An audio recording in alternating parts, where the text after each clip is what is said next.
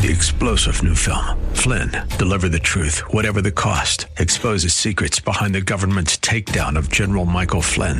Flynn knew what the intel world had been up to. He ordered the first audit of the use of contractors. This set off alarm bells. He told the truth. He was the most dangerous person for Donald Trump to hire. They had to get rid of Flynn. Flynn, deliver the truth, whatever the cost. Available now. Watch it today. Go to salemnow.com. Salemnow.com. Welcome. You are listening to Hope and Faith Ministry, a broadcast of the historic People's Baptist Church in Boston, New England's oldest African American church. Hope and Faith Ministry features the inspirational sermons of my father, Dr. Wesley Roberts, senior pastor at People's Baptist Church. We're so glad you're here. Dr. Roberts has a powerful message of hope and love for your life and mine. Now enjoy this broadcast of Hope and Faith Ministry, brought to you from People's Baptist Church of Boston.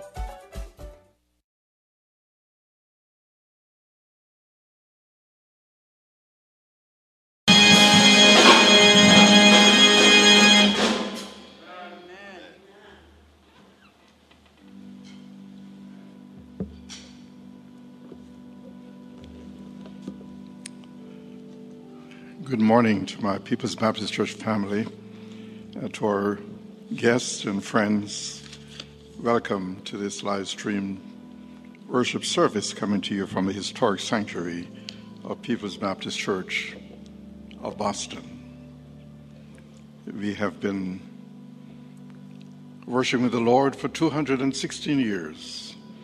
And we thank God that He has given us the privilege and the opportunity to worship and serve Him and to let the light of the gospel go forth in our city and around the world.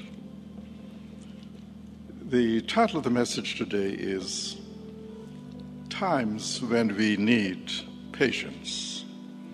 Times When We Need Patience. Patience is a rare commodity today. I'm sure all of us at one time or another have had to talk to ourselves about being patient. There are so many situations that test our patience.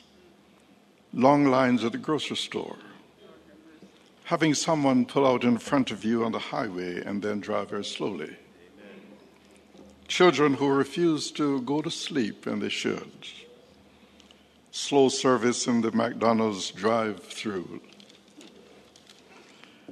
long winded preachers who talk way too long. Waiting for hours in the emergency room or in the doctor's office. Communications technology and computer technology have spoiled us to the point that waiting for anything is one of the most annoying and frustrating things that could happen to us.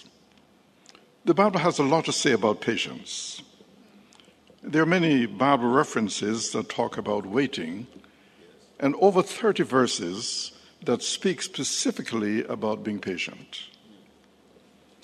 We know that patience is a virtue. Yet, because of our hurry, hurry society, many of us are like the lady who prayed, Lord, I know I'm always in a hurry, so I need patience and I need it now. We certainly understand that patience is needed in our daily tasks and in our relationships.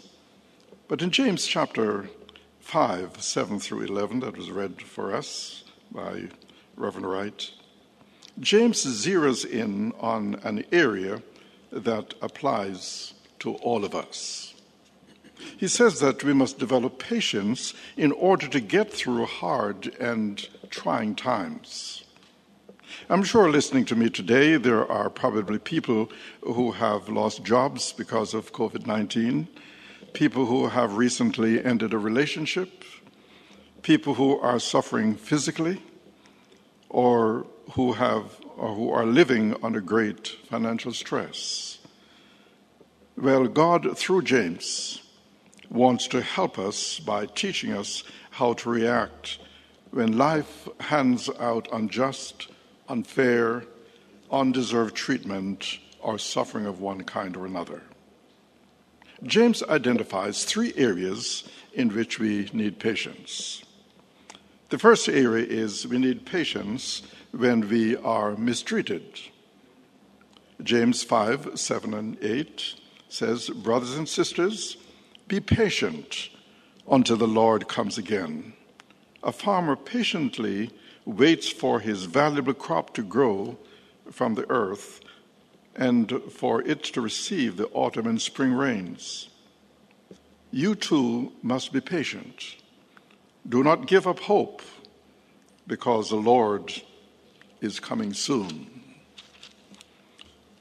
The people to whom James was writing were experiencing tremendous difficulty and persecution because of their faith in Jesus Christ. The first six verses of chapter 5 tells us that the wicked rich were oppressing and persecuting Christians. But James says their condemnation is coming. And therefore, says James, be patient. Be patient in bearing the offenses and injuries of others. The kind of patience to which James is referring can only be achieved by a person whose life is centered in Jesus Christ. He reminds his audience of the promise of the Lord's return to earth for his people. God means for us as believers in Christ to find great comfort and practical encouragement in the promise of Christ's second coming. To the person who suffers in this life, Christianity offers the only true hope.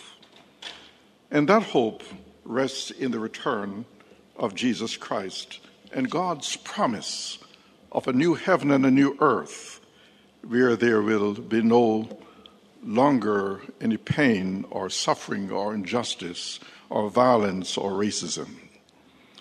The return of Christ is seen by many unbelievers and even believers as nothing more than a futuristic concept which has little or no real relevance to our daily living uh, or struggles.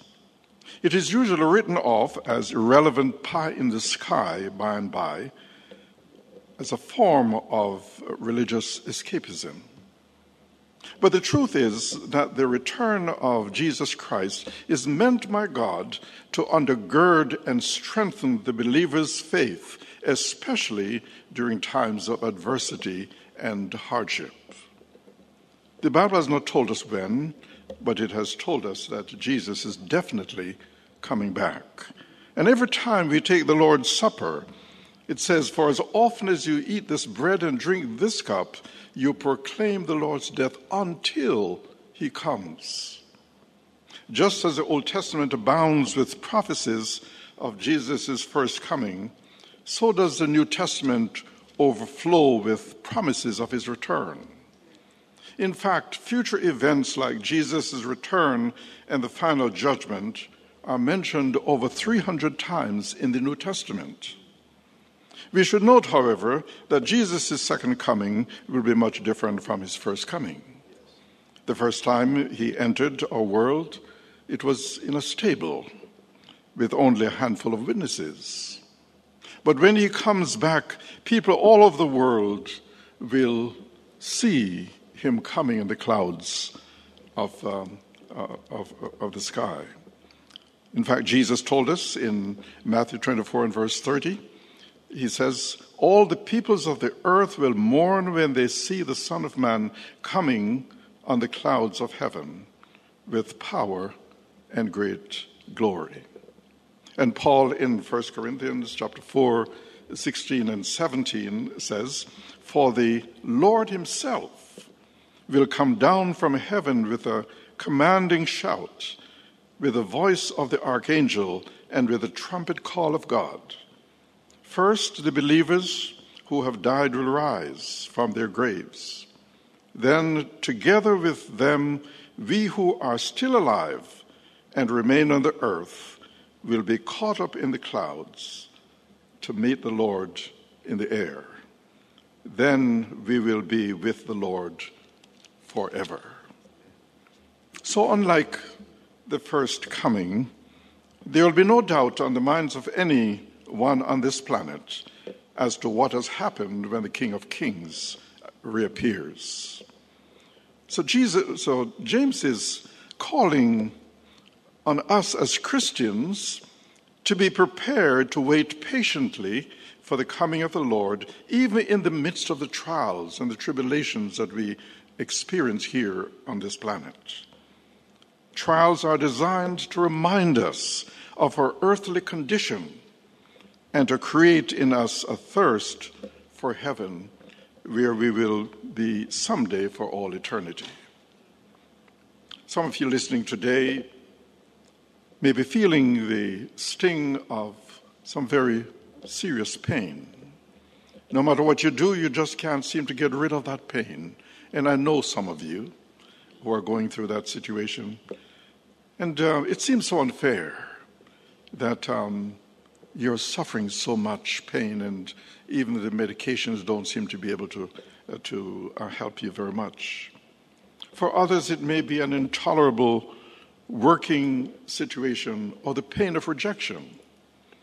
It may be that a husband, wife, parent, or child is taking advantage of you even though you treat him or her kindly. Or it may simply be the ongoing presence or ongoing pressure of not being able to pay your bills on time when the ungodly around you continue to prosper.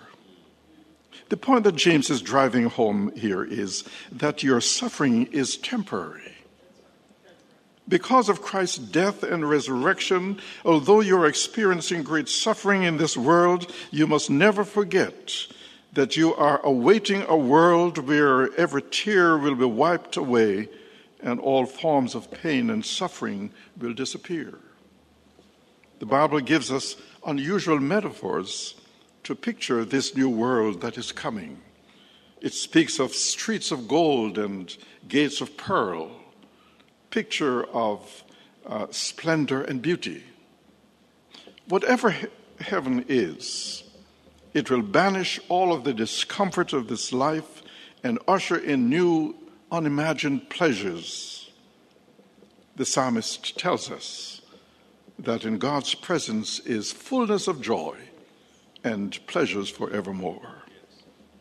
So James tells us in, in verse 7 that until that new world breaks in on us, the return of Christ, at the return of Christ, we are to be like a patient farmer who waits for the land to yield its valuable crop.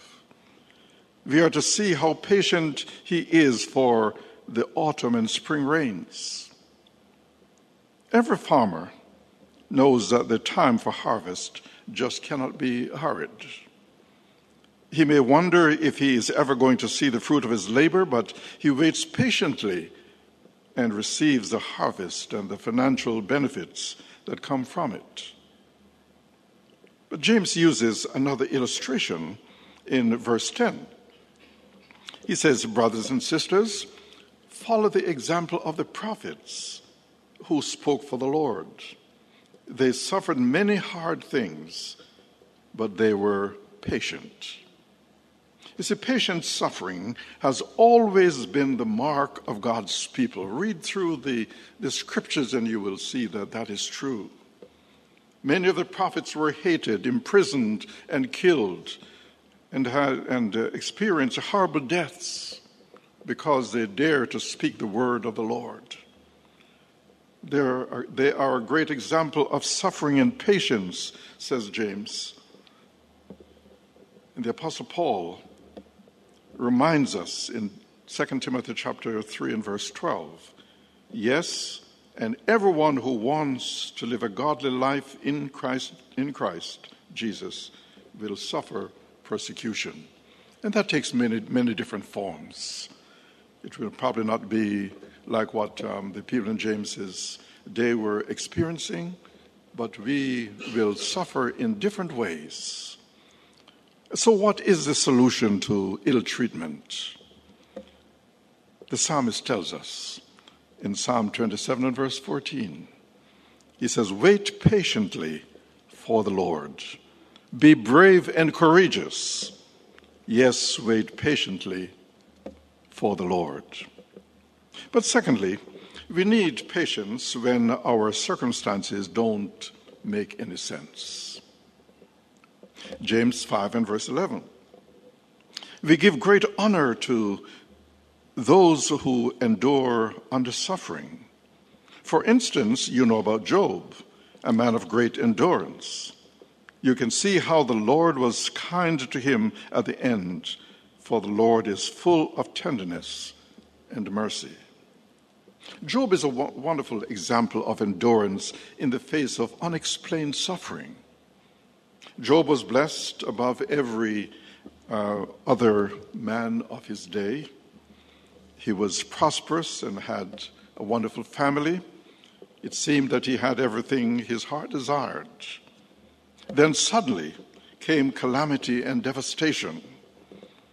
He lost all of his possessions, lost all of his children, he lost his health.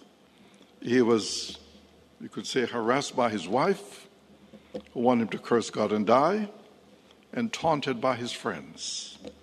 Yet he never stopped believing in God. When, his, when he lost his possessions and his children were all killed, his response in Job 121 was, I came naked from my mother's womb, and I will be naked when I leave.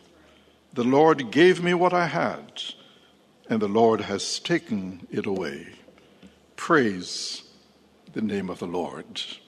I'm just wondering how many of us can say praise the Lord when, when our life is in turmoil and, and, and devastated in every possible way. You see, Job was not about to quit believing in God because he didn't understand what was happening or why it was happening. In the end, God revealed or rewarded his faith and patience by restoring him twice what he had had before. So, are you having difficulty persevering in the face of suffering of whatever kind? Are you saying, I can't take this any longer? Remind yourself that God has a gracious purpose in your suffering and that He will work out His purposes in His time and for His glory. And this is why the Apostle Paul could tell us in that uh, verse that we quote so often in Romans chapter 8 and verse 28. And we know that in all things God works for the good of those who love him, who have been called according to his purpose. As a believer in Christ, you are a child of God, privileged to be part of a wonderful plan. Behind the mystery of ways that seem harsh, there stands a God whose heart is merciful and compassionate. He will never cause us to suffer needlessly. However many days, months, or years we have to suffer, we can be certain that while weeping may endure for a night, a joy is coming in the morning the morning of Christ's appearance. Brothers and brothers and sisters, keep on keeping on through the storms that are raging in your life. Keep on keeping on, though your whole world is crashing around you and the very foundations of your life are being shaken. Keep on keeping on, for God is at the control panel of your life. When the doctor says, There's nothing else we can do for you. Or the boss says, I'm sorry, we have to lay you off. Or you learn of a loved one's passing. There is one you can depend on. He will never leave you nor forsake you. He promises to reward those who persevere through pain and life's difficult circumstances. All suffering is temporary. The best is yet to come for the people of God. So be encouraged there is a reward at the end for those who persevere and are patient. But the third point that James is making is that we need patience when we are tempted to blame others. We need patience when we're tempted to blame others. James 5 and verse 9 says, Brothers and sisters, do not complain against each other, or you will be judged guilty, and the judge is ready to come. Times of stress and hardship cause tempers to flare. It's very easy in times of difficulty to become quarrelsome and, and impatient, to take our troubles out on each other and to complain in the family of God. James says, grumbling or complaining is a telltale sign that we are not practicing patience. Refusing to grumble or to blame uh, each other is a part of what it means to be patient. Impatience with our circumstances leads to impatience with God, which in turn leads to impatience with one another. What do, you, what do we usually do when we begin to feel the heat of being hurt? We complain to anyone who will listen. We lash out at each other because of the pressure that we are feeling. You see, the human tendency, when subjected to oppression and injustice, is to lash out on those nearest to us. God considers grumbling, as the King James Version uses the term, or complaining, a sin because it is an indication that we don't really trust Him. Or impatience is an indication that we really don't believe that He is going to take care of us and provide what is ultimately the best for us. And so, to avoid grumbling or complaining, let me just suggest some things that you might, uh, some action you might take first. One, be careful to think first. Then be careful to pray first. Be careful to show love. Be careful to find out the facts of the situation and be careful to forgive others as we have been forgiven. David reminds us in, in, Psalm 103 and verse 8 The Lord is merciful and loving, slow to become angry, and full of constant love. As God's children, we need to show these same qualities. Paul says in Ephesians chapter 4 and verse 2 always be humble and gentle. Be patient with each other, making allowance for each other's faults because of your love. Probably all of us should have a big sign hanging around our neck that reads, Be patient with me. God is not finished with me yet. As we wait for the Lord's return, let us not allow our frustration to turn us against brothers and sisters and to judge each other. So, where do you need to be patient this morning? Do you have an uncontrollable circumstance in your life right now? Maybe you have a long term illness that you have struggled with for many, many years. Maybe COVID 19 has caused you to be without a job and you can't pay your bills. Maybe you have a cantankerous relative that every time they are around you, they cause problems. You see, you need patience to deal with any of these situations. We need to remember no matter how hard the trial may be, nor how harsh the test, nor how difficult the situation, nor how painful the ordeal, nor how heavy the burden, God's grace will always be sufficient to see us through. When we encounter difficult and trying circumstances, it gives us an opportunity to, re- to reveal, it gives God an opportunity to reveal His grace, His love, His power, His wisdom, his peace and his mercy, as well as his blessings to us in special and sometimes spectacular ways. God can make blessings out of burdens. He can make gladness out of sadness. He can make hope out of despair. He can make much out of little, and He can make something out of nothing.